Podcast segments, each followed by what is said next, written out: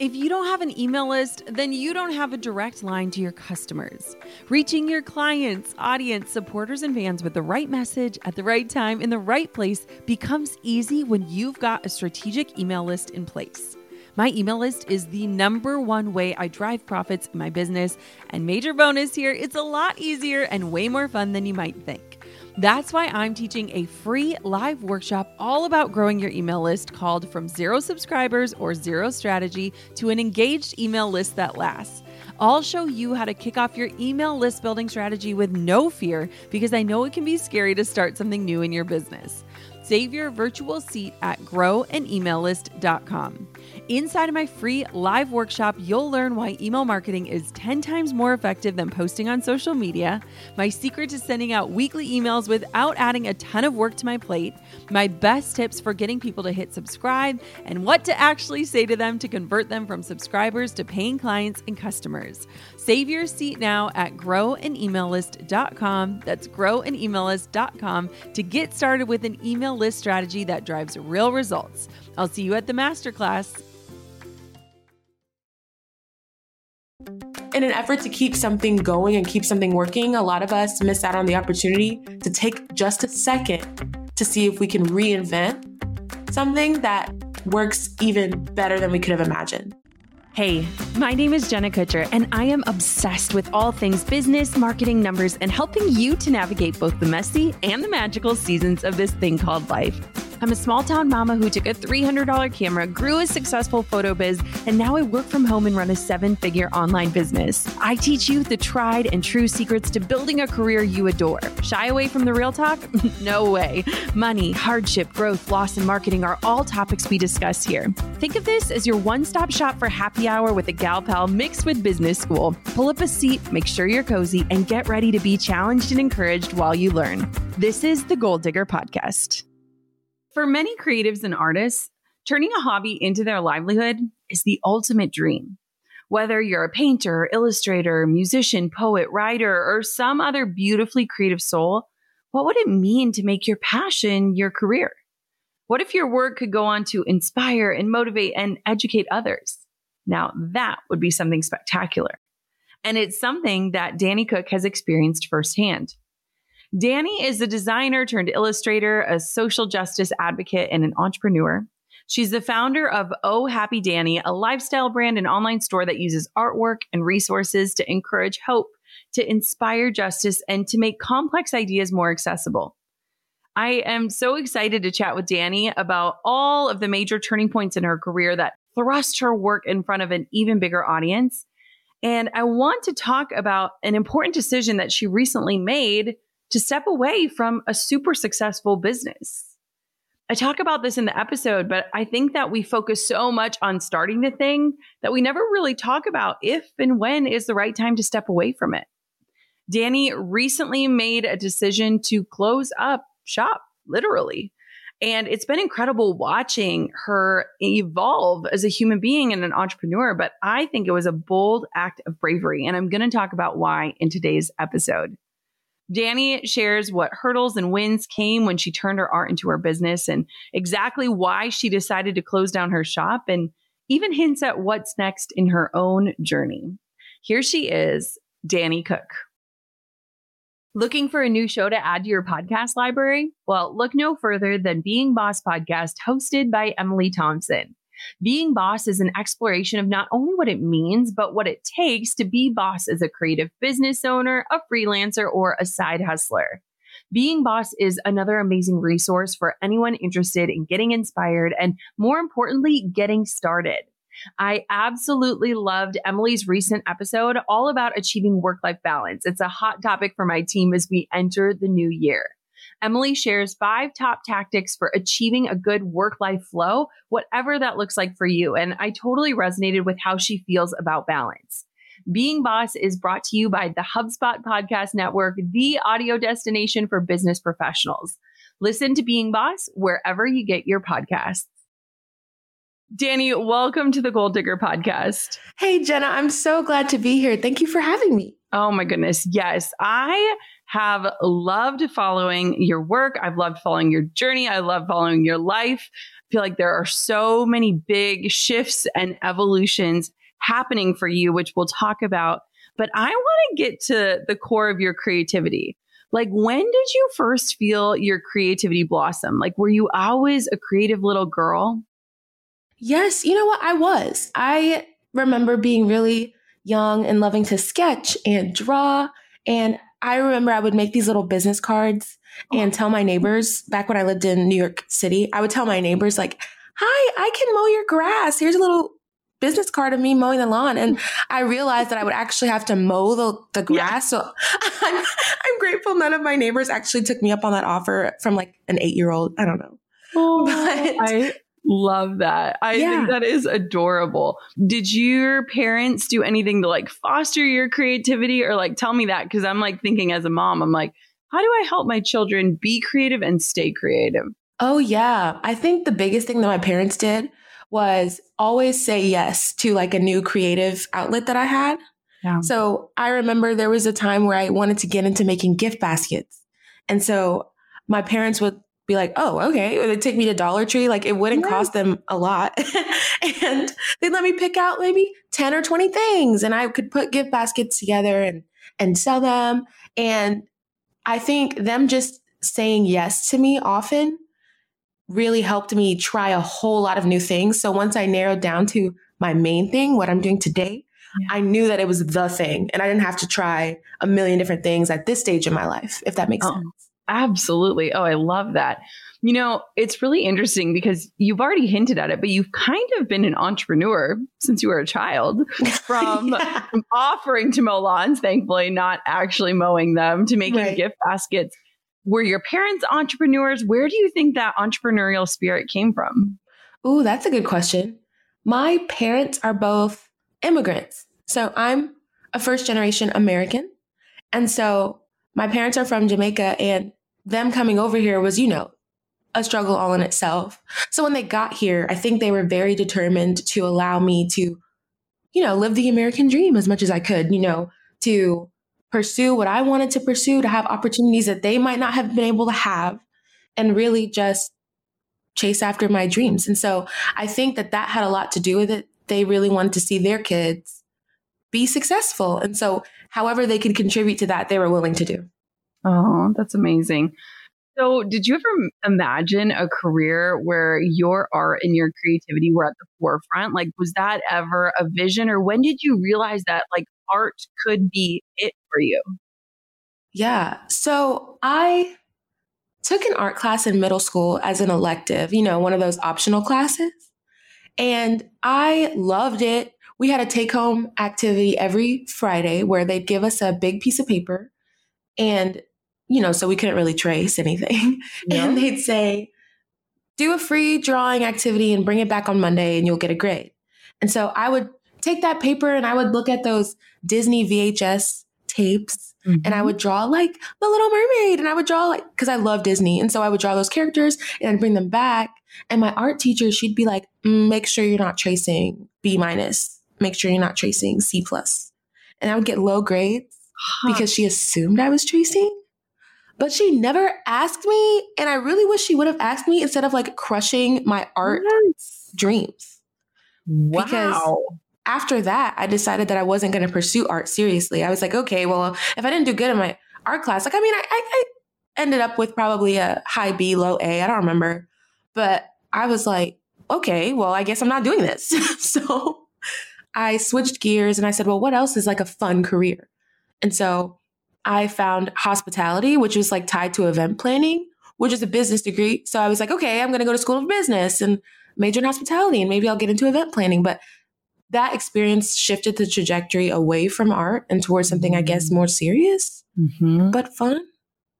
And after yeah, I graduated and got a career in event planning, my way in the door was marketing and graphic design, both of which I'm self taught, as you can imagine mm-hmm. from all the years I've been doing it.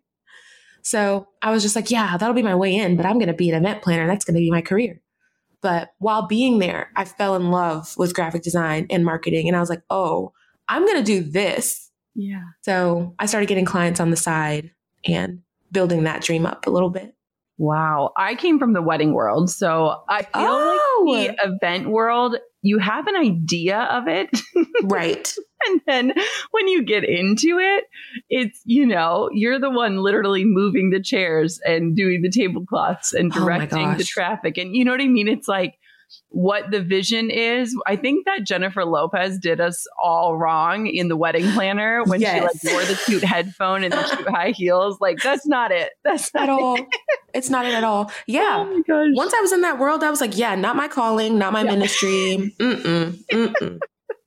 so, how did the graphic design then lead you to starting your own business? Walk me through how you went from serving clients, which I think a lot of people do at the beginning, mm-hmm. creating things maybe for yourself or for your audience, creating something once that could serve many. Talk to me about that evolution. Yes. So I'm going to go back to that event planning job because it's like directly linked to that. And I was building up clients on the side while also realizing that I was the only, you know, black woman in a white space. It was a small business.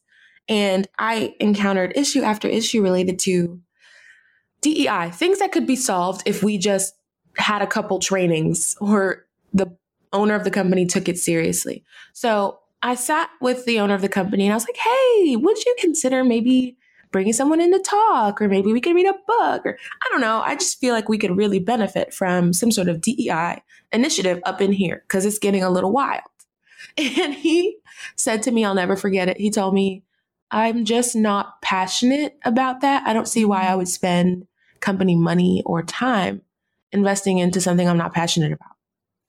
So he very much viewed DEI as optional because we were small business, but the size of your business does not take away from the need to treat everyone that works there with inclusion and respect. So I just took that as a, okay, I'm probably never going to be able to thrive here because this man literally just told me that my holistic thriving is not his concern. So that drove me into the direction of justice focused business or justice focused entrepreneurship, where I said, I'm going to get clients on the side and I'm going to start this agency. It's going to be called So Happy Social. And I'm going to use it to help positive mission based brands use social media for maximum impact. So I'm going to partner with those brands and organizations that were too busy on the ground to be fostering up an aesthetically pleasing Instagram feed, you know? Yeah. And I was like, that's going to be the way I get into this field because I'm just sick of this. so I had a passion for justice my whole life as well. And so that coupled with a career in design and entrepreneurship just really worked out beautifully for me. I got really cool opportunities like working with the NAACP and Be the Bridge, which is another nonprofit dedicated to justice and racial equity. And so I was doing that and I was loving it. And this was all in 2019, by the way. So you know what year followed 2019. yes. So after that all happened and I launched So Happy Social, I was so excited. I changed my personal Instagram to Oh Happy Dani just to match, just for brand alignment. And I got an iPad for Christmas that year and I started illustrating for fun. And I was like, ooh, I could really up level my clients' social media platforms because who else is doing illustration like this for justice? I don't know anyone else. At least at the time, I didn't know.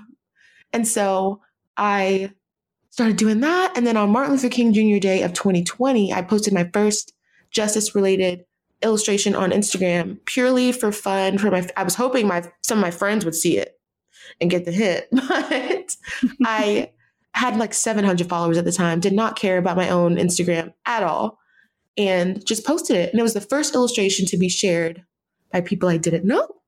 Mm. And so I started an experiment and I said, I wonder if people would be more inclined to talk about the difficult things related to race and justice if the content was pretty, mm-hmm. if it was aesthetically pleasing and easy to look at. And so for Black History Month, I decided to test that theory. And oh boy, I was 100% correct. because at the end of February, I gained maybe 10,000 followers. And I was like, oh, this is wild. I did not foresee that for myself. Yeah. And then summer of 2020 happened, and that's a whole other story in and of itself. But that kind of launched me into where I am today. So, did you continue serving your clients with your social media services, or did you recognize, wait, this is so much bigger than that? And I've got to figure out how to, you know, leverage these new eyeballs in a way because they're paying attention, which was really the goal. Mm-hmm. What was that thought process like for you?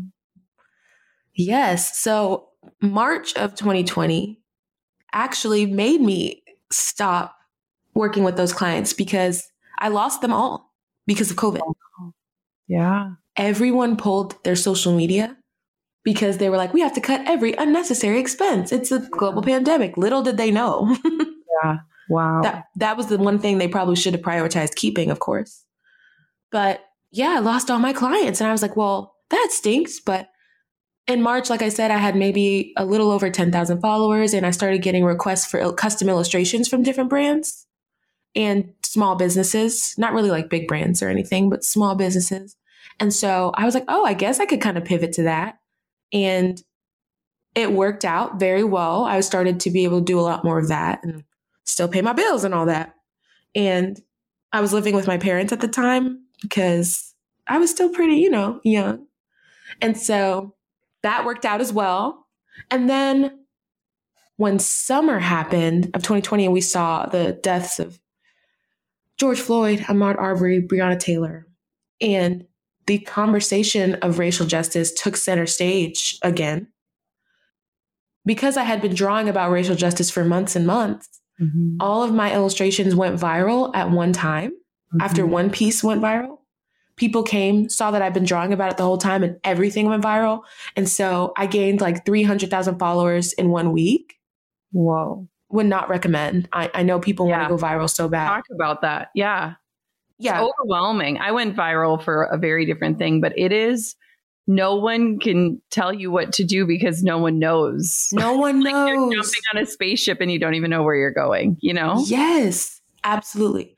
And at this time, you know, not a whole lot of people were jumping into illustration related to social justice and Black Lives Matter movement because you got to be very, it's one of those things that you got to be very nuanced and particular with. Yeah. Right. So, like you said, there wasn't hardly anyone that I could look to and be like, so how do you handle your illustrated yeah. infographics going viral on Instagram? And like, I had Instagram, people from Instagram setting up meetings with me, like, can you talk to us about what's going on? Because we've never seen this. So, yeah.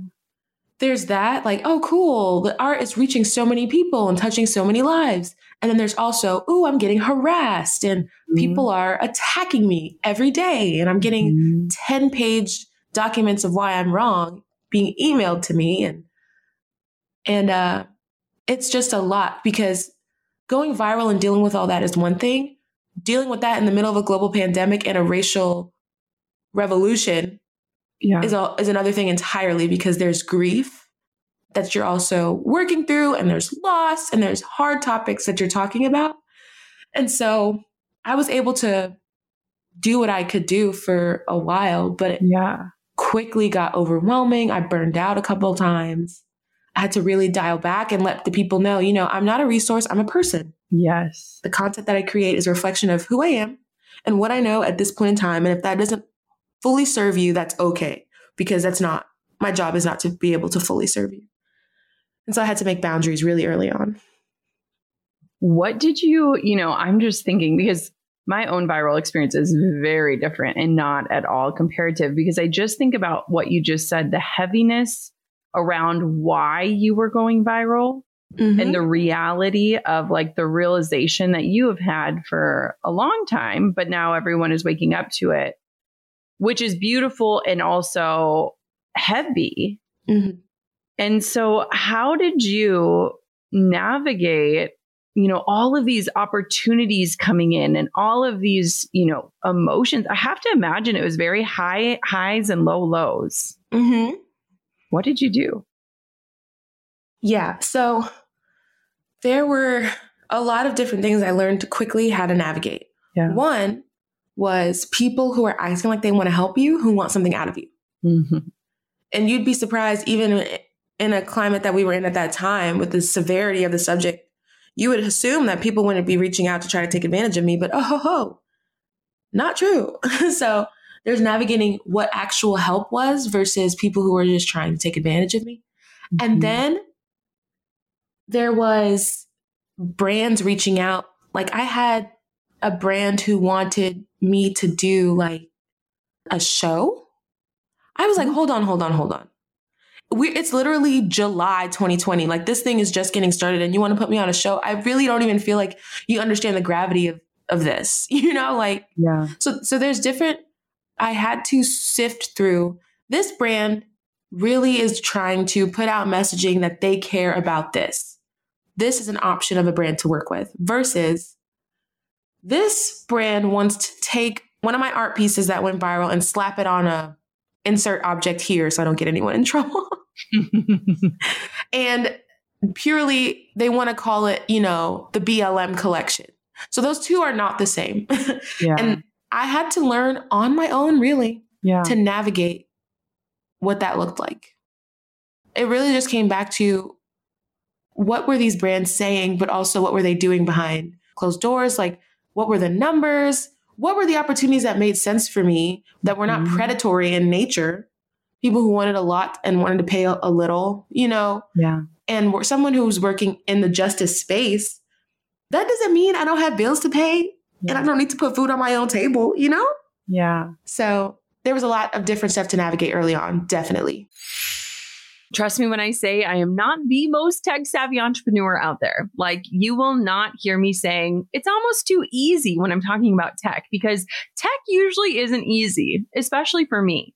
Tech for me is usually too complicated, too busy, and too frustrating when it should be just plain easy.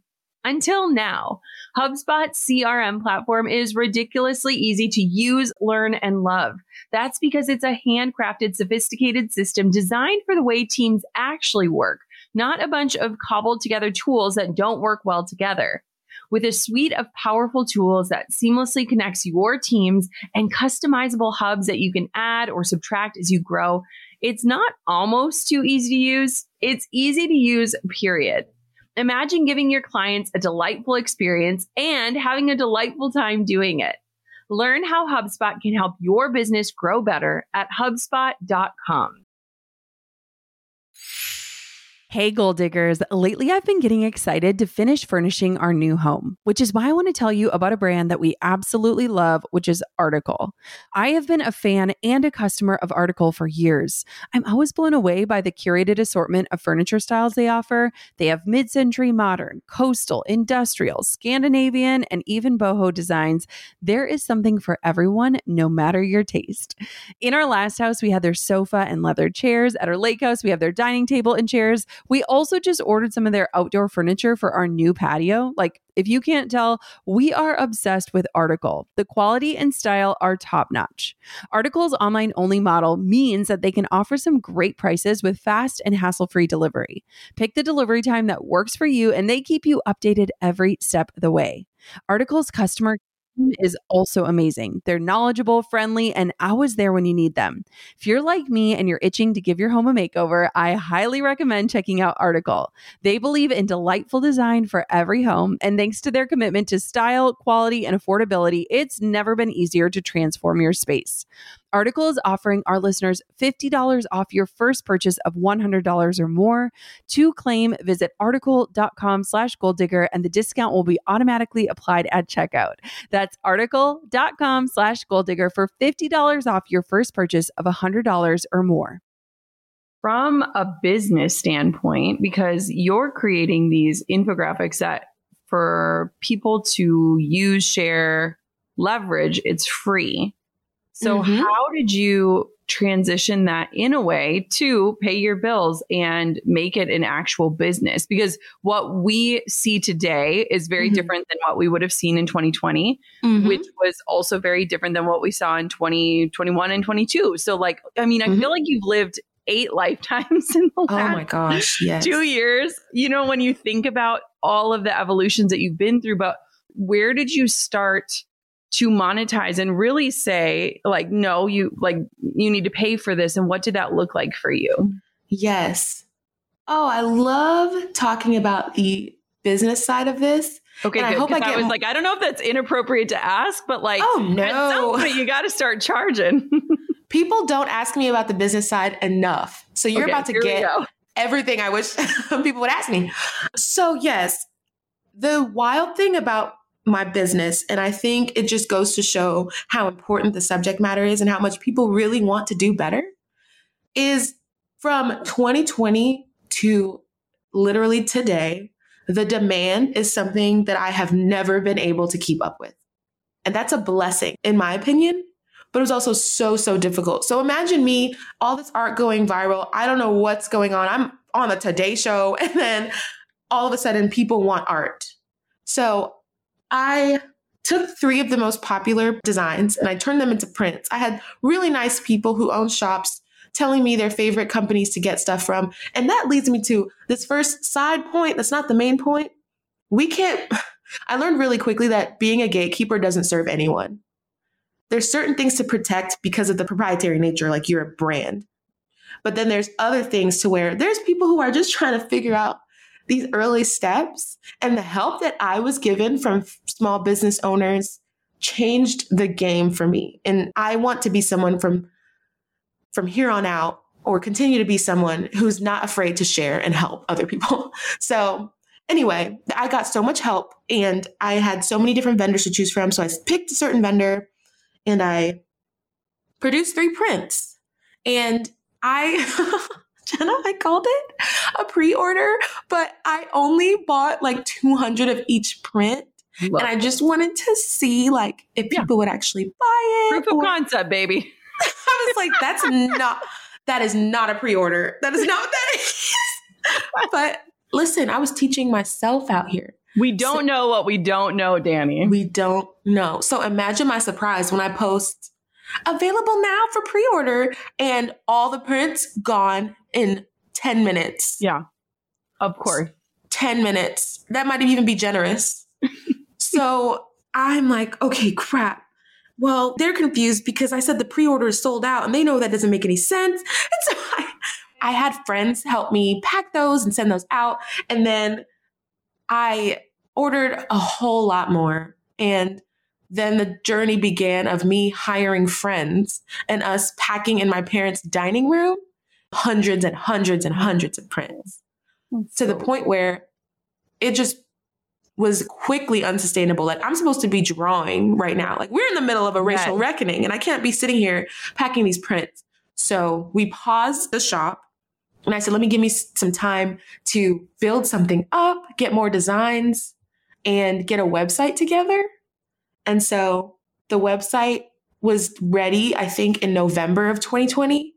And I opened it up. And from then on, I had a shop. So that official opening of the Oh Happy Dani shop on my website had maybe eight different print designs. And I loved it. I thought it was so cool. And then I was able to hire another person. And I had somebody doing the shop and someone doing admin. And then me, it was a small team of three. And I was like, oh, so cool. And it was cool for a little while. Yeah. And uh, I'm sure you have other questions because I could keep going, but that's kind of how no. it started. That's how it started. Oh, I, I love this so much. And Dani posted something early in the summer and I like reached out to her the second she posted it because I was really inspired by it and what it was. And I want you to tell it in your own words, but just that she was choosing to close her shop. And I knew how successful it had been. I knew that she could keep that engine running for years and reap the mm-hmm. reward. And I was so inspired, Dani, because I feel like I had this amazing expert on my podcast once, Dr. Maya Shankar, and she talked about this idea of identity foreclosure. And the notion was is that we like hold on to things for too long because our identity is wrapped up in them. And mm. I saw your act of saying, Hey, this was great. And I'm going to shut it down. And I saw that as an act of bravery in a sense of saying, my identity is not wrapped up in this. And I know I can reinvent myself in a million different ways. And I can't wait to see what I do next. Mm-hmm. Walk me through that decision because I think as entrepreneurs, a lot of times it's easy for us to, not easy, but it's an easier decision to leave a nine to five or something that we don't have that ownership around. But it's a lot harder to step away from something that you've built from the ground up. So tell me about that. Absolutely. Yes. I closed the shop and I don't regret it a bit. I loved the journey that it took me on. But I will say, once we got into 2021 and I realized, I looked up and realized that I had hired people and this was a thing now. I'm running a business business with employees who are affected by my decisions. And I quickly realized how much of a bottleneck it was because injustice never took a break. And I'm here trying to conceptualize and speak to the very difficult things happening in the news and in the world. And at the same time, I have all this technical business owner, CEO type stuff to attend to and to deal with. And at the same time, I'm doing brand deal after brand deal, speaking engagement after speaking engagement. And then business stuff would get really hard. I'm sure you know the ins and outs of the kinds of things that I'm talking about, things that are so unexpected. And I was being pulled in a million different directions. And I had to sit and decide, okay, what I'm being pulled in all of this, and every single thing here could make me successful. Every shop launch that I had, at least five figures every time. The shop each year, multiple six figures. Like I could have kept going and it could have been amazing. Mm-hmm. because the only reason why I'm sure it didn't even get bigger than it was was because I didn't want to scale. Mm-hmm. Every time I was you. presented, yeah, exactly. Not in a bad way. It was just you saying, I don't need this to be bigger. Yes, I didn't want to. Exactly. So every time I was presented with an opportunity to scale, I was like, oh no, because that, that sounds like a lot. and so you can imagine I'm now running a business that's at its max. Yeah. I am burnt out completely. And I you know, I have all these other parts of my life that are are losing the best of me because I'm mm-hmm. giving the best of me to this business. Mm-hmm. And oh, my friendships were suffering. I felt like I didn't even have time to go outside. I got in therapy and, and I was like, I think I need to do better at self care. And she was like, Oh, honey, we're not talking about self care right now. You don't even sleep on time. You don't even eat. We're talking about the basics of being a human first. yes. She was like, self care is not the conversation. and so I quickly knew that I needed to choose myself. And so imagine running a successful business and waking up one day and being like, oh, I don't want to be a CEO. Mm-hmm. Huh? How do you do that? And so I realized that I'm not saying no to the shop for forever because I did find so much joy in so many parts of the business, but I knew that I needed to pursue other dreams. And, you know, I have a fiance now. I'd love to be able to spend time with him. I'd love to be able to like date him. We've been in a long distance relationship this whole time. So I'm like moving. How exciting is that? You know? Mm-hmm. And these are all the things that are going on in my mind as I'm getting ready to make this decision. I'm like, I'm about to move. I'm in love. I have other dreams that I'd like to pursue. I'm tired. And so I, I said goodbye to my team and I closed the shop. And it was what was best for me at the wow. time. And I'm very grateful for the opportunity and for all the people who loved the shop so well and supported it so well. There was never a day where I was like, ah, oh, this shop is not going well, because it always did. Goal diggers, we all know the B2B landscape can be a bit complex. From lengthy buying cycles to complicated decision making processes, reaching your target audience can be tough. But I found a solution tailored just for you LinkedIn ads. A whopping 79% of B2B content marketers say LinkedIn produces the best results for paid media. That's because with LinkedIn ads, you're not just casting a wide net and hoping for the best, you're strategically building relationships and driving real results. We're talking about a platform with over a billion members, including 180 million senior level executives and 10 million C level executives. You are networking with the actual decision makers. And LinkedIn's targeting and measurement tools are specifically designed for B2B marketers, meaning you're not wasting time or money on irrelevant leads. In fact, in the tech industry, LinkedIn ads have been shown to generate two to five times higher return on ad spend compared to other social media platforms. Using LinkedIn ads allows you to stay ahead of the curve when it comes to industry trends and developments, whether it's finding the perfect partner for a collaboration or uncovering new opportunities for growth. LinkedIn can be your secret weapon. Make B2B marketing everything it can be and get a $100 credit on your next campaign. Go to linkedin.com slash goal to claim your credit. That's linkedin.com slash goal. Terms and conditions apply. On top of my many titles as mom, entrepreneur, and creative, I've also added host. Drew and I host on Airbnb on our favorite island in Hawaii. We started hosting as a way to make some extra income, and we've had such an easy breezy experience. Now we host year after year, and it's been a fantastic side hustle. Not to brag, but we've also been crowned Airbnb Superhost several times, so we are really killing the game. It's about having spaces we can enjoy as a family while creating memorable experiences for our guests, and it helps that we earn a little extra cash on the side. Your home might be worth more than you think. Find out how much at airbnb.com/slash host. I just think gosh, I'm like listening to this and I have goosebumps because I just think this is such a powerful and necessary conversation. And, you know, we all hear those statistics of like, you know, one in five businesses don't make it past blah, blah, blah, and all these things. And it's like we're taught that like just to like keep surviving as an entrepreneur is is an accomplishment, which it is. Mm-hmm. But to step away from something that is very successful and to just say, I'm going to choose me right now, like that is probably one of the best messages we've ever had on this show. And mm. I also love too that you said, I'm not saying no, not ever. I'm just saying no, not right now. Mm-hmm. And I feel like that idea of identity foreclosure really traps us into thinking like that our identities are like this fixed state, like who we are and what we do and, and how we add value to the world is this like one thing. And I think you're proving that like evolution is the most beautiful gift you can give yourself. Yes. and, you know, was there any pushback? Because I have to imagine that there are some people who are entrepreneurial in your life or people that are like, you're crazy. What are you doing? Just let it run. You could outsource it. You don't even have to touch it. Were mm-hmm. there any people pushing back on that notion? Well, the people who are closest to me are the ones that I really let speak into things like that. Because if you're not that close and you're trying to speak into something you don't know anything about, yes, please back up. but the people who were closest to me, they saw the effect that it was having on me. So at that point, the money didn't matter. The possibilities to do XYZ with it didn't matter. They're like, oh, you need to jump ship. My therapist was like, please, you gonna have to figure out a way something in your life needs a hard stop. And my health was also at risk. There was so much going on behind the scenes.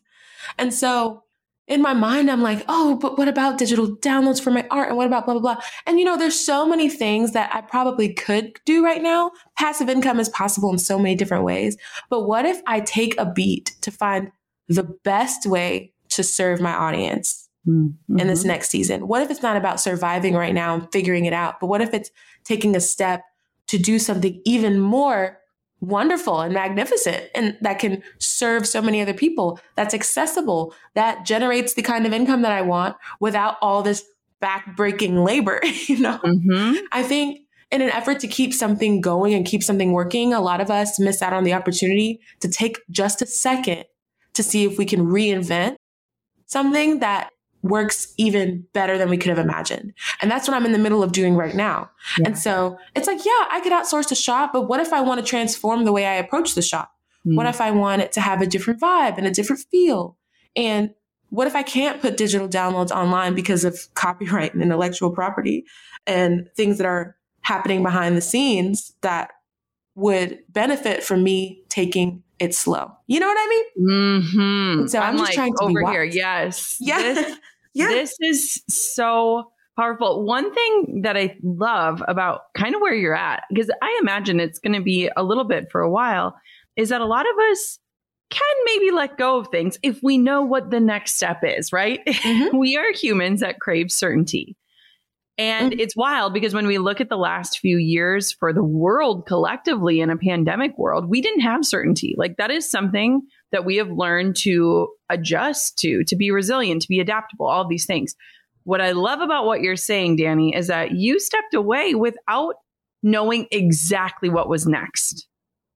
Without right. knowing for sure this is the next thing is going to be the smashing hit.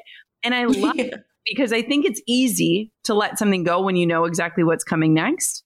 Walk me through what it feels like right now to kind of be in a season of trying things and working on things behind the scenes and not announcing your work to the world in a way that maybe mm-hmm. past. Talk to me about that.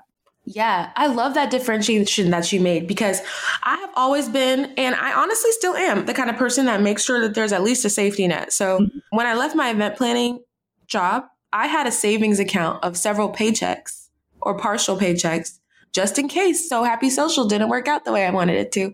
And to this day, I haven't had to use it for any kind of emergency because the dream just really took off in a beautiful way.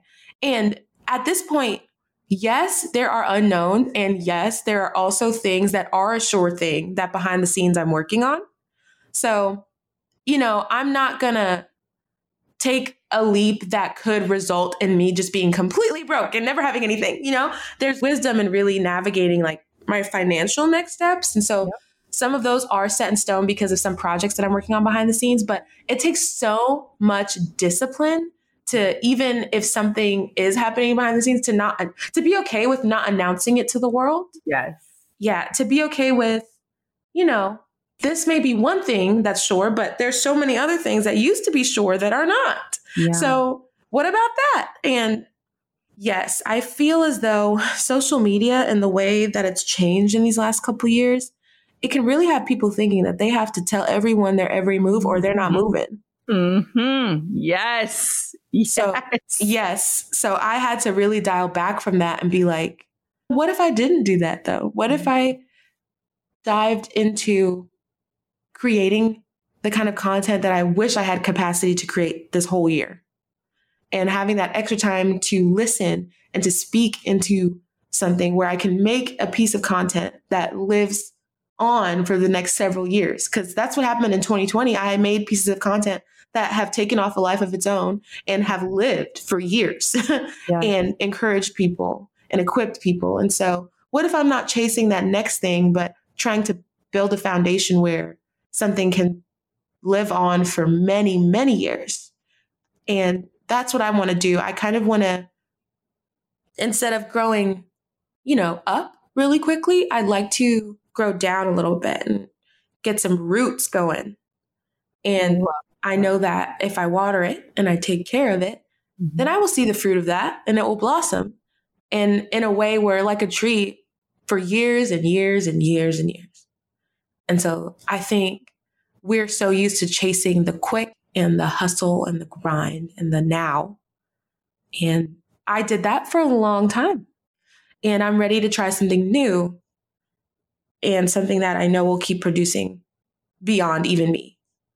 That right there. I mean, that could be a mic drop moment, except for I have like two more questions. that was so powerful. And I just, there is something about protecting your creativity. And I feel like in a world that is so show and tell, and that's what we kind of become accustomed to is like create, collect feedback, you know, pivot, whatever that looks like there's something super sacred about protecting your creation process and your creativity. And you know thinking back back to you as a little girl it's like you know you loved your creations and your parents fostered them. You didn't need anyone to speak into that. And i think there's something beautiful about kind of getting back to those roots in a way. Mm-hmm. I so i want to know if somebody was listening to this and they maybe felt the way that you did about your print shop where was wonderful and it was doing well, but something needed to change and it was affecting your life or your relationships. What kind of advice would you give them if they're listening to this and they feel convicted because maybe their business doesn't fit them any longer? Maybe it's not the right business for them any longer. What would you say? Oh, yeah, that's good. I'd first ask who you're doing it for. You know, I think I got so caught up in the idea for a long time of this is what the people want. I need to give yes. them what they want. That I lost sight of what I needed, you know? And so at the end of the day, we create ideas and businesses and brands, you know, with the hope that we're serving other people. But at the end of the day, we want to be true to ourselves. We're the ones that we go to bed with every night. Mm-hmm. so I think if it's costing you your peace, if it's costing you time with your loved ones, the ability to pursue other things, the ability to rest and take a break, then ask yourself, like, am I serving myself well? And if not, how can I create space to maybe, if I can't afford to stop everything right now, what can I give up in an effort to reclaim some of my peace and my rest back? Because you have one life. You, you have to live. And I want you to not just get by surviving, like, I want you to thrive. And so I would definitely ask myself if I was someone else navigating this, who am I doing this for? And am I, am I serving myself well with this or am I losing in so many different ways at the detriment of the people I love the most in my life or my own personal peace and safety and well being? Hmm. That's the first thing, definitely. That's amazing. And that's a beautiful place to start. My final question is How is your self care today? Look like yeah. So I'm going to say some things that probably sound so obvious, but remember, I was in a very detrimental state and we, we had to get back to the basics. I start work at nine and I ended at five. Listen up. I give myself a nine to five. I know you know about this entrepreneurial 24 7. You know, mm. I left my nine to five so I can work 24 7. Absolutely not. No, I did not. I'm not doing that anymore. And so I start at nine, I end at five. I owe it to myself to have a pause button. And that can be difficult when you're doing something that you actually love. But uh, part of it, an issue that I had with my business a few months ago caused me to have to get a work phone. So now I have two phones. There we go. And my phone with my social media on it, on a good day, I turn it off at five that's also the phone that has my business contacts and my agents and all that. I will get back to you tomorrow at 9 a.m., you know? Mm-hmm. So that was mm-hmm. really helpful for me personally. And then I read a lot more. And I think as a creator, and I know there might be other creators who can resonate with this, you feel like every idea that you share has to be an original idea. You had to really come up with it, it had to be yours. And and that's like how you build a, a brand. But I'm quickly realizing, especially in the field of justice work, that there's so much beauty in honoring and soaking in the words of the people who came before us. Because a lot of the times we're not always imagining something new, we're reimagining something that has already been here. And so diving into the concept of reimagination has taken such a load off of my shoulders because it's like, why can't I reference this speech that Dr. King made and draw art inspired by it and talk about my own thoughts that come with it. Like, why can't I allow myself to do that? I would struggle with the balance between reimagination and having to come up with something brand new. So, anyway, I really think that self care for me has looked like soaking in the words of those who have come before me. And if it naturally leads to inspiration for new art or new words or new ideas that could serve other people, then I allow it to naturally flow there. And I don't break my back trying to consistently reinvent the wheel. So that's a big part uh, for me. And then, of course, being easier on myself when it comes to text messages and getting back to people. People in my life now know that Dani loves you and, and Dani will text you back, but she's going to give herself grace to not do it right at the moment that you texted her. And it's just these little changes that have just really brought me back up to, you know, sea level. Love that. Yeah. Where can everybody find you and connect with you and learn more about you and watch whatever happens next? Give me all the places. Yes. So you can find me everywhere at Oh Happy Dani. So that's Instagram and Facebook and Twitter and TikTok. And yeah, ohhappydani.com if you want any more information about what might be coming next. Thank you so much for coming on the show. This felt very special, and I am so excited for our audiences to get to hear this part of your life and this conversation. So, thanks for coming on. Of course. Thank you for having me. Wow. That was incredibly powerful and almost like a permission slip for you if you're listening to this and you're thinking, well, it's working. So shouldn't I be happier? Or it's successful. So why would I step away? But I feel like today's episode has a really powerful message for us all that the gift of evolution is one you should bestow upon yourself, one you should invite into your life. And that if something that you started, something that is working, no longer serves you or fits into the life you want to have, it's okay. In fact, it's even brave to step away. I really loved this conversation. And I hope that you go and support Dani and follow her wherever she goes next. Thank you so much for listening to another episode of the Goal Digger podcast. Until next time, keep on digging your biggest goals. I'm over here giving you a virtual high five because you just finished another episode of the Goal Digger podcast. Did that go by way too fast for anyone else? If you want more, head over to goaldiggerpodcast.com for show notes and all the discount codes from today's sponsors. And if you're looking for a new crew of movers and shakers like you to bounce ideas and ask questions, be sure to join my exclusive community for goal diggers on Facebook. The link's waiting for you at goaldiggerpodcast.com.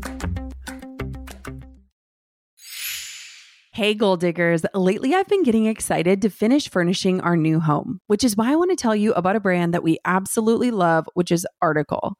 I have been a fan and a customer of Article for years. I'm always blown away by the curated assortment of furniture styles they offer. They have mid century modern, coastal, industrial, Scandinavian, and even boho designs. There is something for everyone, no matter your taste. In our last house, we had their sofa and leather chairs. At our lake house, we have their dining table and chairs. We also just ordered some of their outdoor furniture for our new patio. Like, if you can't tell, we are obsessed with Article. The quality and style are top notch. Article's online only model means that they can offer some great prices with fast and hassle free delivery. Pick the delivery time that works for you, and they keep you updated every step of the way. Article's customer care team is also amazing. They're knowledgeable, friendly, and always there when you need them. If you're like me and you're itching to give your home a makeover, I highly recommend checking out Article. They believe in delightful design for every home, and thanks to their commitment to style, quality, and affordability, it's never been easier to transform your space. Article is offering our listeners $50 off your first purchase of $100 or more. To claim, visit article.com slash goaldigger and the discount will be automatically applied at checkout. That's article.com slash goaldigger for $50 off your first purchase of $100 or more.